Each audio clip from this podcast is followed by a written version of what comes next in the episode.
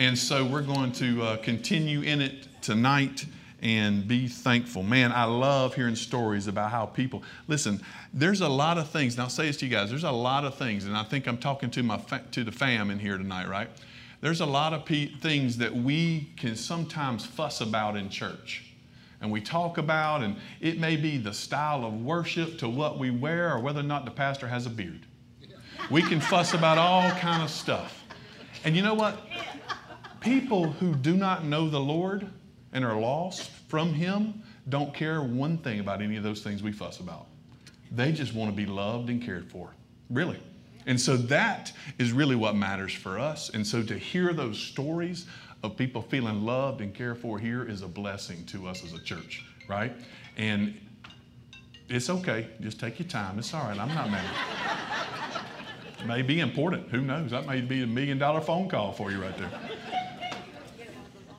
Genesis 32. Thank y'all for those testimonies, and may we hear more of them. Go out of your way. The Bible tells us to go out of our way to show love to one another. Y'all know that? Do something out of your way to do that. And so let's let's let's do that. Let's go out of our way to do it. We pick up here with Jacob in Genesis 32. And to say that Jacob is in between a rock and a hard place would be putting it somewhat as an understatement. We left off in 31, and he finally had cut ties with Laban, his, his uh, uncle, who he had been with for 20 years, who he had worked for seven for Rachel, and his uncle flipped the script on him, and he got Leah. And then he worked for seven more for her. And then he worked for six more before he could get out of this. And finally, to get out of his relationship with with Laban, he had to sneak off in the middle of the night and take off. He had all of his, his, uh, his sheep and everything, the Waffle House sheep. Y'all remember that from last week? The scattered, the, the mottled, coddled, and fodled, all, all of those kind of sheep. He had those. He snuck out and he got away. And finally, Laban caught up with him. And, and, and if you remember, Jacob was afraid. He was afraid to meet Laban. He was afraid to run into him, Laban. But when Jacob met Laban, what happened? Even though he was scared, Jacob met Laban and stood up to him with boldness and said, You're not going to do this. I'm going to keep going, and here's how it's going to work. And Jacob met Laban, and even though he was scared for that meetup, even though he was scared for that confrontation, he stepped up with boldness. And remember, we talked about the, the mama's boy now is acting like a man and he speaks for himself and he steps up with boldness there. But now he's settled that. And, and in there, if you remember back at Gilead, he has established some stones and some rocks and put them up, and they said, We're not crossing this. And so him and Laban had come to an agreement. They were separating, but they had put this stone partition up there that was coming between them. And so they came to that agreement, and Laban wouldn't cross it coming over to Jacob's territory, and Jacob wouldn't go back over into Laban's territory. If they did, the agreement would be broken and, and hostility could break out. So now Jacob can't go backwards. He can't go back, he'll have to face Laban again. He's only got to go forward. But guess what going forward means? Going forward means he's got to face his brother Esau. And in chapter 32, that is what dominates this scene here. What dominates the scene is Jacob and Esau in his fear of Esau. In fact, the name Esau recurs, occurs, I think, nine times in chapter 32. I mean, this is, this is what's on his mind. So Jacob went on his way, that's from Laban, and the angels of God met him. Now remember, we've also discussed Jacob's kind of journey in faith and we've seen these growth points in him. We saw him uh, being uh, deceiving his dad, deceiving his brother, stealing the birthright. We saw all of that. We saw him have that what that cost him having to leave his family and his mama. He had to leave all those things. And we saw along the way how now he worked hard and he, he got out, you know, the one who was the deceiver got out deceived by, by Laban. And he recognized here the wrongness of that. And you start to see him grow a little bit. On the way to Laban, he had the confrontation with the Lord. And you start to see his growth in these things. Well, now you see this a little bit here because God is with him. He's blessed him. We saw all of that in the last chapter. When Jacob saw them, he said, This is God's camp. So he called the name of that place Mahanaim. And so ultimately, he's saying, God is with me. I'm dwelling with the Lord. In verse 3, and Jacob sent messengers before him. So Jacob, comfortable there, God's camp, but he knows he can't stay there. He's got to go back home. And going back home means he's got to confront Esau. And Jacob sent messengers before him to Esau, his brother, in the land of Seir, the country of Edom, instructing them, Thus you shall, shall say to my lord Esau. Now, Jacob was afraid of the confrontation with Laban, but when he met Laban, he had boldness. Now Jacob's afraid of the confrontation with Esau, but you're going to see a little bit different thing coming out of Jacob here. There's no boldness. In fact, he's terrified. He's terrified of what may happen. Remember when we left off this thing, Esau said, I'll die in peace after what? I kill him, I'll die in peace. And so now Jacob is terrified of what may come. He can't go backwards, he can only go forward, and he knows it's going to mean a confrontation with Esau. So he goes ahead and starts calling him Lord Esau. Thus says your servant Jacob, I have sojourned with Laban and stayed until now. I have oxen, donkeys, flocks, male servants, female servants. I have sent to tell my Lord in order that I may find favor in your sight. He sends a runner out ahead. Just gauge how hot Esau still is, right? And tell him if he's hot, I got all kind of stuff I can give him. He's, I got, he's got swag. He's been on to, to, gone to Laban. He's coming back with some gear. You can have whatever you want. So just go gauge how mad Esau still is. And what you see here is another little piece of the growth in Jacob. Because in this moment, you see Jacob's conscience is a little bit seared. What, what happened before was he was afraid of that confrontation with Laban. Laban hunted him down. They had to meet up, but he stood bold. Why? Because he had done right with Laban. He had only acted right. He had worked hard for Laban. He had increased Laban's wealth. He had done everything he, he said to do. So he was in good conscience before Laban that he had done exactly what he should have done. But when it comes to Esau, a crossed conscience or a seared conscience will cause you to cower down, right? And be a little bit more afraid. And even as you see in chapter 33, not to skip ahead, because who would want to ever do that? You see when Esau's coming toward him, we'll find out that Jacob is bowing down over and over and over again, just hoping Esau is not mad. Here he tells these messengers, you see this seared conscience. He's got to face Esau. He can't go back. He's, his conscience is seared by this. So he tells them, go tell Esau that I've got all kind of stuff I'll give him. Be sure to call him Lord. That makes him feel better too. And the messengers returned to Jacob saying, we came to your brother Esau and he is coming to meet you. That's not what Jacob wanted to hear. He's coming to meet you, and there are 400 men with him. This is not good news. Jacob is hearing this, and so now what does Jacob have to do? It says Jacob was greatly afraid. If y'all want to know what greatly afraid means, that joker was scared.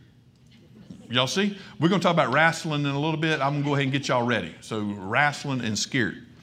He was greatly afraid and distressed. He was trembling with fear of what may happen. And so he had to devise a plan in his mind. So he begins to make a plan. He divided the people who were with him, the flocks and the herds and the camels, into two camps, thinking, if Esau comes to one camp and attacks it, then that camp is left that the camp that is left will escape. The problem is he's going to have is who does he send to which camp? What does he do here? But ultimately, he's coming up with a plan. Let's divide so he can't get all of us. And then, chapter, verse 9. In verse 9, Jacob said, O God, my father, Abraham, God of my father Abraham, and God of my father Isaac.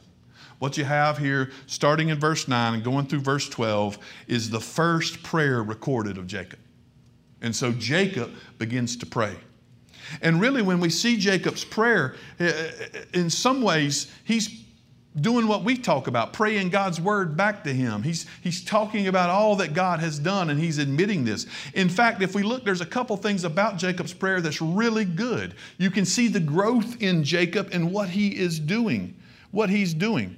Jacob is acknowledging who, uh, acknowledged who he was talking to and what the Lord had said. He said, Oh God, my father, uh, God of my father Abraham and God of my father Isaac. You're the one who cared for Abraham and gave him the promises. You're the one who cared for Isaac and gave him the promises. Oh Lord, who said to me, Return to your country and to your kindred that I may do you good. In other words, he's saying, he's acknowledging who he's talking to. He's talking to the God of the promises that came to Abraham and Isaac. He's talking to the one who's been faithful to keep those promises all the way through Jacob. He's talking to the one that, that has sent him back. I'm trying to be obedient to who you are. He's acknowledging his position underneath the Lord as you are the one who has done all of this. He's acknowledging who he is. In our prayers, what does the Lord Jesus, when He says, when you pray, pray like this, tell us to do? Our Father who art in heaven, hallowed be your name, right? In some sense, Jacob's got this right. He's acknowledging who God is and what He's done, but then he confesses also his own unworthiness. We pray, we confess that we're not worthy. He says, I am not worthy of the least of all the deeds of steadfast love and all the faithfulness that you have shown to your servant. Here he's saying, I'm not worthy of anything you've shown me. So, in praying, he's admitting that God is being gracious to him. He doesn't deserve his goodness, he doesn't deserve those things. Listen, when we come in prayer, we come humbly before the Lord, right? We come humbly admitting that there's nothing that we are asking for that God that we deserve in any way. If you think you go to the Lord and you deserve something from him, then you've misunderstood this relationship. And here, Jacob recognizes this. You're seeing his growth. He doesn't feel like he deserves something here. He's saying at this point, he's saying at this point, I'm not worthy of any of it. This is good for Jacob. He's learning. Then he says also, he acknowledges God's faithfulness and blessing. He says, The faithfulness that you have shown to your servant and blessed me with. For with only my staff I crossed this Jordan. Now I have become two camps. Look how great I have been blessed. Look at what you have done. This is all the Lord's doing. And then he makes ultimately his petition known to the Lord. He asks, Please deliver me from the hand of my brother. Now we're getting to the crux of it. Don't let this, don't let this dude kill me. You know what I'm saying? And here comes the heart of that prayer for him. God, you are faithful. You were with Abraham. Let me remind you what, who you are and what you've done. You with Abraham. You with Isaac. You've kept the blessing. You blessed me. I don't deserve it. I'm unworthy. Now don't let him kill me. Y'all know how that works? That's how my kids used to ask for oatmeal cream pies. You know what I'm saying? They go to their grandmama and they say, Nana, you are beautiful. Can I have oatmeal cream pie? You see how that works, right? So is Jacob. He's right. He's, get, he's got the lingo down, and sometimes this is the same danger we fall into in church life. We know the language that we need to ought to be praying, right? But our hearts, our hearts are what the Lord looks to, not just our words. And what Jacob is after is he's in trouble, and he needs some help to get out of trouble, right? He's in trouble and he needs some help to get out of trouble. He'll say what he needs to say to get out of trouble. I don't know if any of y'all know anybody like that. I know people like that. They'll say what they need to say to get out of trouble. So Jacob does here. It's right. Yeah. Ask the Lord, plead. He appealed to God's promises finally. But you said, Deliver me from the hand of Esau, for I fear him that he may come and attack me, the mothers with children. Look at the moms. But you said, I will surely do you good and make your offspring as the sand of the sea, which cannot be numbered for multitude. There's a lot of good things about this prayer in this. He reminds the Lord of his promises. He holds fast to them. He thanks God for who he is. He recognizes that he's not worthy. And he makes his petition known to him. This is what we should be doing. But at the heart, what we see, though, is a little bit of a fault here for Jacob. And I think a lot of us fall into the same thing. When did Jacob pray compared to when did Jacob make his plans? Jacob made his plans first, didn't he? Jacob looked around and said, Hey, I, I tell y'all what, y'all split up, y'all get in two camps, we're to do this right. Lord, please let my plans work. Y'all see how that works? Jacob goes and he goes ahead and makes a plan, and then he's asking God to bless his plan. He's asking God to say, Here's my plan, now bless it. Whereas I think true submission looks a little bit different. Truly understanding who God is and what He does always means that we begin with prayer rather than we begin with a plan.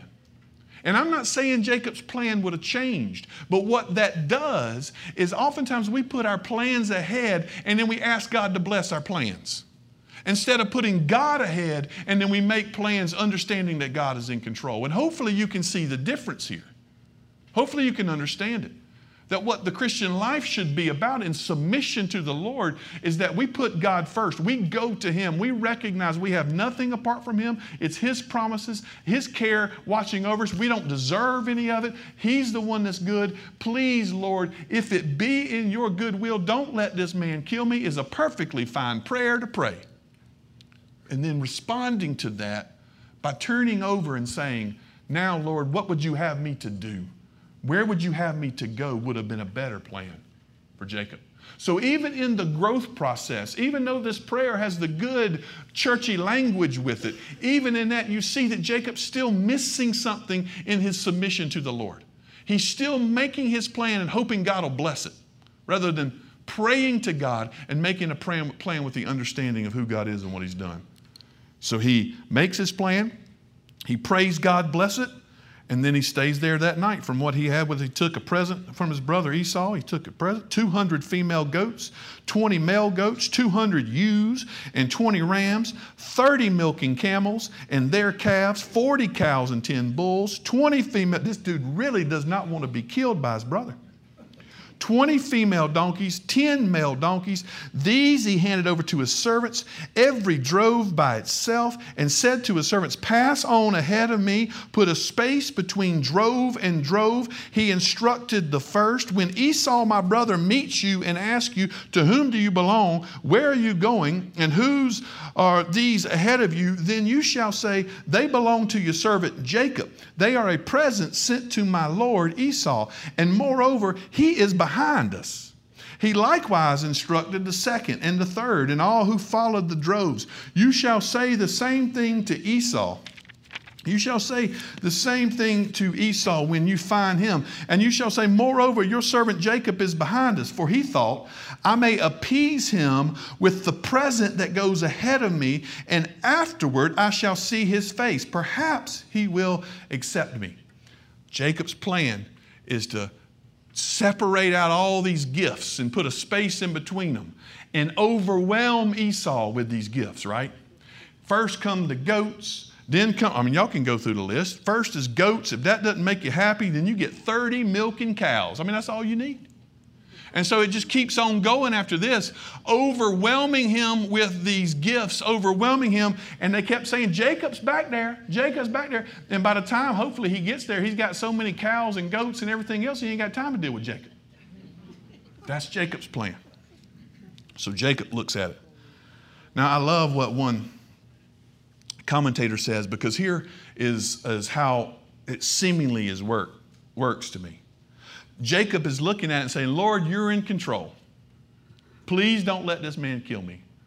And instead of facing his brother straight up, like he probably should, walking right up to him, not putting his animals or his everything else in display. It's between him and his brother. He's the one who's offended.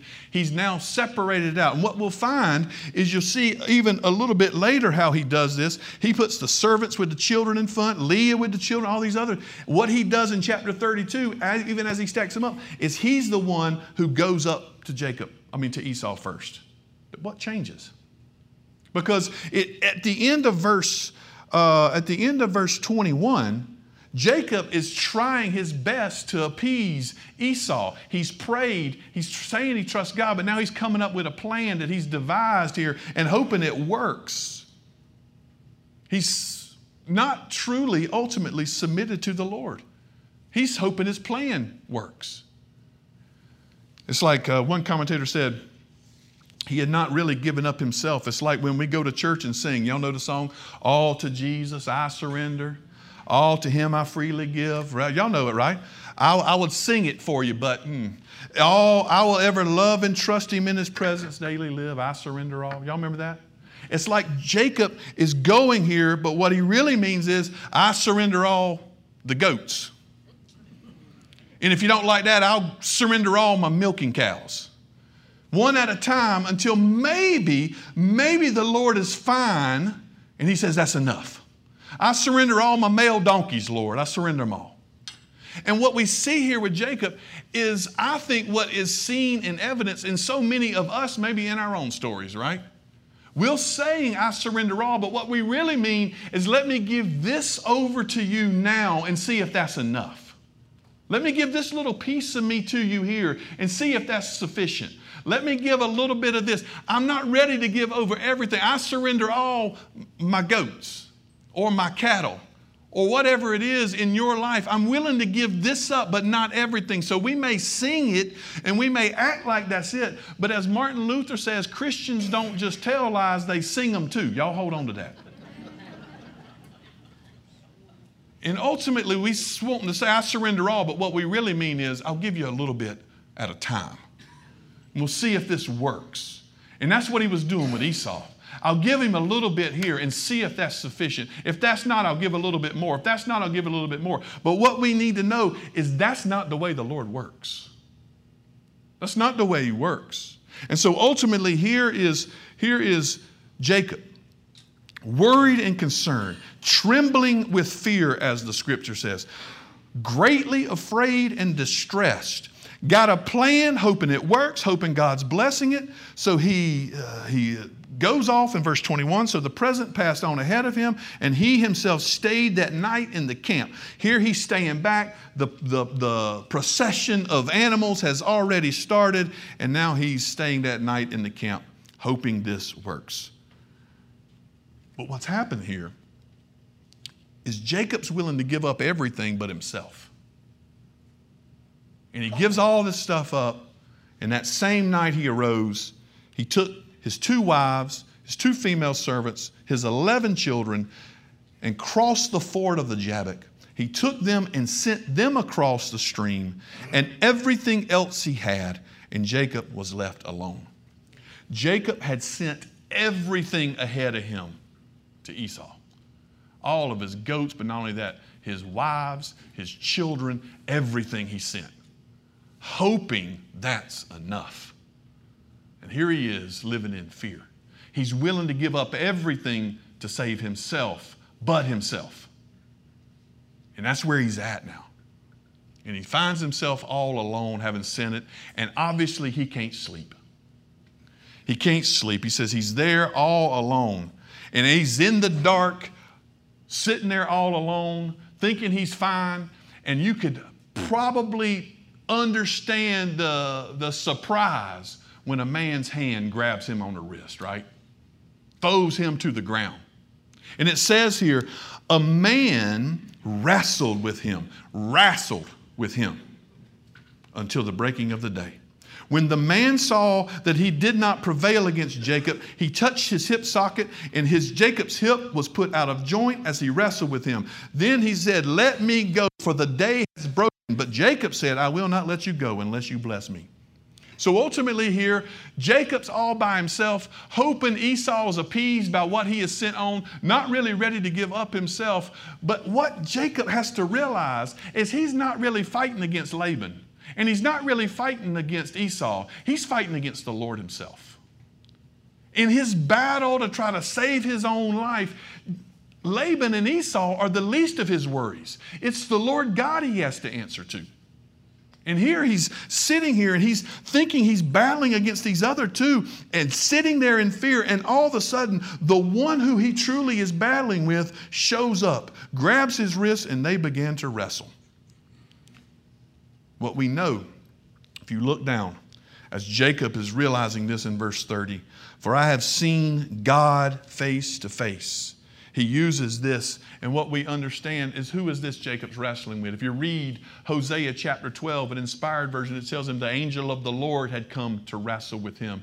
Just as we have seen this angel appear before in Genesis chapter 18 when Abraham was under the trees at Mamre looking for some, some communion, and this one came to him, and Abraham said who that one was, right? That's God Himself. So Jacob is saying the same thing. And so what we see here is we have have what's called a theophany, an appearance of God in the Old Testament coming down. But what we have here is a little bit more than that. We have what's called a Christophany. And everybody understands this that who this is that's wrestling with Jesus is one of the Godhead. There's three, right? Y'all know this. And Jesus uh, wrestled with Jacob.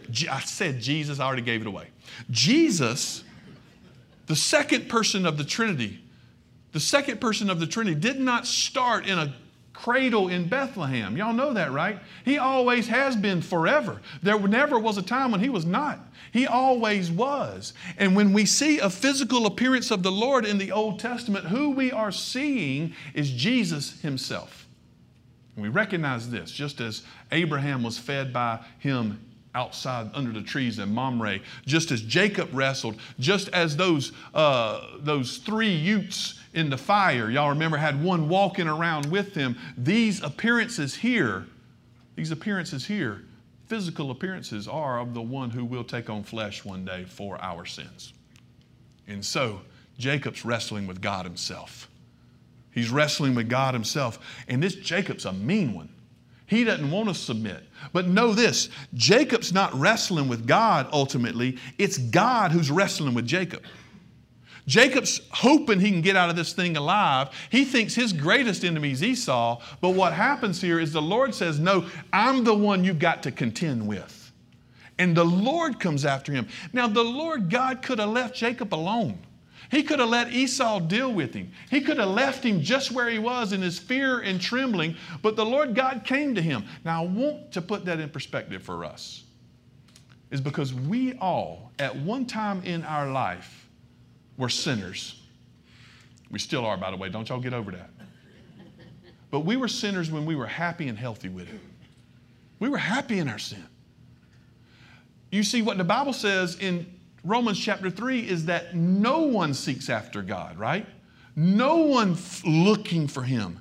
That what happens to us is not that we go looking for God, it's that God came looking for us. And that is the ultimate point of grace. Grace is not just in the fact that, that we went looking for God and God said, okay, I'll let you have me. Grace is in the fact that we were lost in our sin and undone and couldn't find ourselves at all. Not only could we not find us, but we couldn't find the Lord. He came and hunted us down. Have y'all ever heard the old preacher talk about the hound dog of heaven? Y'all ever heard that? The Holy Spirit who comes after us, pursues us, and goes. Look at Jonah. Jonah thought he could get away, but that joker caused a hurricane and had a fish swallow him. The Lord went and got him, right? And so it is with us. Even when I was in my sin, when I was a young age and a sinner that needed salvation, the Lord came to me. And you know how He came to me?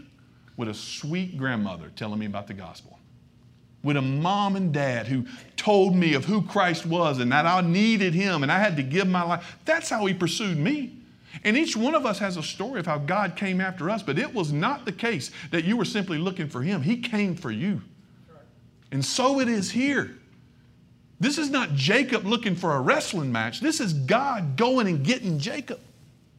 And Jacob was willing to give up everything with himself, and he was contending against everybody else, but it was God he had to deal with, and he was willing to give it all up just to protect himself. But the Lord is saying, You're not going to get a thing, Jacob, until you're ready to give up yourself.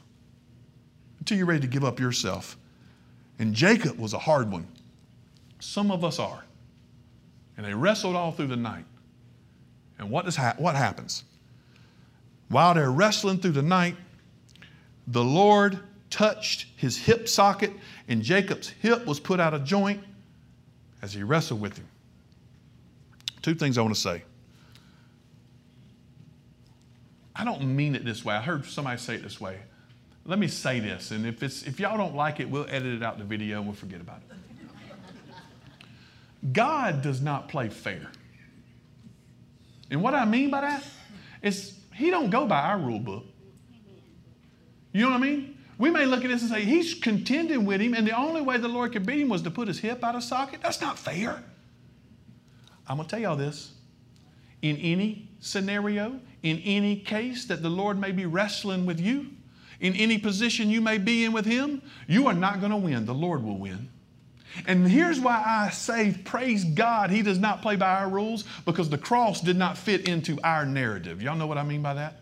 We would have never figured that out on our own. We would have never understood that. We could have never come up with that plan. That doesn't seem like it's fair in the rule book that He would send His Son to redeem us and save us and take on flesh. That doesn't seem right. It was right. That didn't go by human rules, but God says, My wisdom is greater than yours.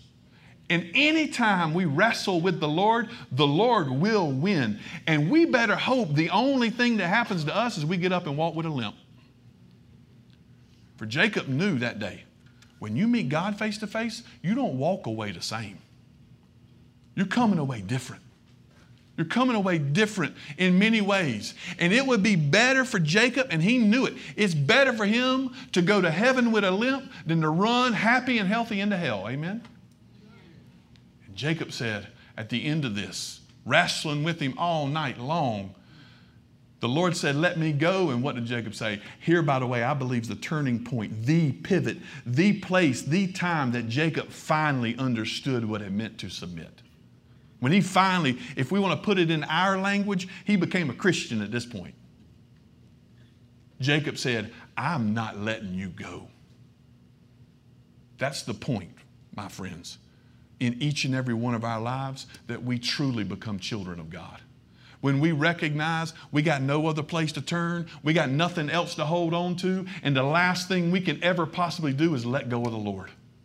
I'm not letting you go. Let me go. I'm not letting you go until you bless me. I'm not leaving this place, Lord, until I get your approval, till you bless me, till you tell me. Jacob, in that moment, was submitting, knowing that his great enemy was not Esau, it was the Lord himself, and he didn't want him to be an enemy anymore.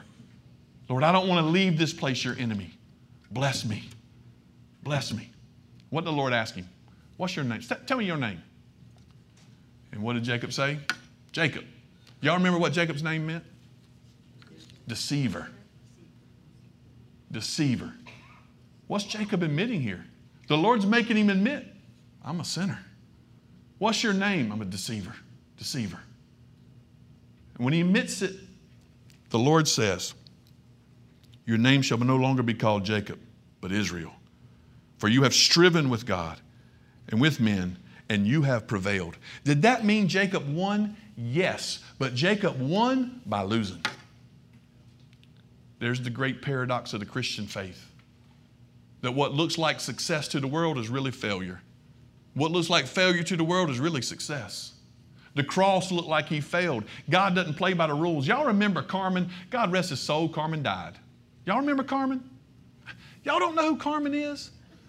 Okay, Carmen. He used to do songs. You could act them out and skits with them. Y'all don't remember that? Okay. Did I catch y'all off guard or something bringing up Carmen? Y'all wasn't expecting that. Carmen used to have a song called The Champion. Y'all remember that one? Oh man, I loved it. Because Satan battles with Jesus. It's like they're in a boxing ring. It's really, I don't even know if it's biblical, but man, it's cool. It's biblical in a big part. It's like they're battling in a boxing ring and fighting, and Satan knocks Jesus out. Y'all remember that? And Satan's celebrating the victory. Jesus has been knocked out. And then y'all remember what happened next? You hear God counting. And how did God count? 10, 9. Y'all, y'all this is my God voice. 9, eight. He starts counting backwards, right? And so he's like, why are you counting backwards? You know, what, what's going on? Because God don't play by your rules, Satan. And at the end, at one, what happens? Jesus rises again. See, ultimately, that's what we see with Jacob. The paradox is that what this world thinks is success, what this world thinks is success is truly failure. And if we think our enemies are of this world, any body, any men, anything, then we've missed the whole point. The one we must have approval of, the one we strive against in our sin is the Lord God, and that's the one we have to wrestle with. And until that moment where we grab a hold of Him and say, I will never let you go, you are not my enemy anymore, I want your blessing. Till that moment, we keep striving against the wind. But in that moment, in the moment we finally submit ourselves completely to the Lord, not just our stuff, all to Jesus, I surrender. The moment we truly mean that and quit singing lies and sing the truth in our heart, all to Jesus I surrender, all to Him I freely give, I will ever love and trust Him, in His presence daily live. The moment we truly surrender to Him by giving up ourselves is the moment we truly have found victory and we prevail. And that's what Jacob learned at that moment. That's what Jacob learned at that moment. Jacob called the name of the place Peniel, saying, For I have seen God face to face, yet my life has been delivered. The sun rose up upon him as he passed Peniel, limping because of his hip. That joker limped for the rest of his life. You meet God, you're going to limp. Therefore, to this day, the people of Israel do not eat the sinew of the thigh, that is the hip socket, because he touched the socket of Jacob's hip on the sinew of the thigh, always reminding them that Jacob, the one who became Israel, the father of the nation, wrestled with God, wrestled with God, and submitted himself to him. Submitted himself to him. What changes? Verse chapter 33. And Jacob lifted up his eyes and looked, and behold, Esau was coming, and 400 men with him. So he divided his children among Leah and Rachel and the two female servants. He put the servants with the children in front, when Leah with her children, and Rachel and Joseph last of all. He himself went on before them. Y'all see that? What was his plan? I'm going to stay back here. Y'all go tell me how it goes. But after he wrestled with the Lord, it changed his plans. And now he meets it face to face because he knows he doesn't just go in himself. Esau's no longer the bigger threat, the Lord is on his side. He goes before them, bowing himself to the ground seven times until he came near to his brother. I truly believe this image that we have here of Jacob wrestling with the Lord himself in some way reflects every single one of us. And hopefully, I've shown that a little bit tonight of how we strive against the Lord to surrender our lives to Him. Surrender our lives to Him. But what we know is we do not battle flesh and blood. And what we may fear in this world really is not the things we need to be scared of. What we should be scared of, what we should be fearing truly, is an eternity separated from God, eternity lost in our sin eternity trusting in what we have. We should be fearing the fact that we're going happy and healthy into hell. And it is better for us, it is better for us to give ourselves completely over to the Lord. And yeah, we wrestle and we struggle in this process sometimes, but when we give ourselves completely over to the Lord, we surely may walk with a limp, but we walk with Jesus when we do. We walk with Him. And it changes the way we act. It changes our understanding of life. And it gives us a purpose, a purpose now to move forward following after Him, trusting Him to face even our greatest enemies on this earth. Trusting Him in those things. And I pray that's the case for all of us. I pray that you'll be praying that that'll be the case for our students this week. Some of them surely are striving against the Lord themselves, and that the Lord will open their heart, open their heart. They may come back with a limp. Don't be surprised if your kids come back with a limp. But thank God for it when they come back limping for Jesus. We don't face him, we don't meet him and come back the same. He changes us. He changes us, and that's good.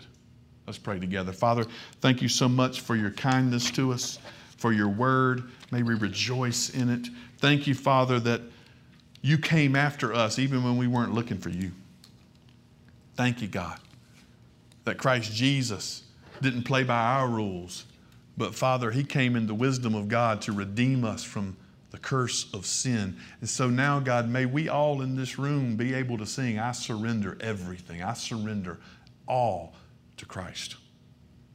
It's in His name we pray for all this. In Jesus Christ our Lord. Amen.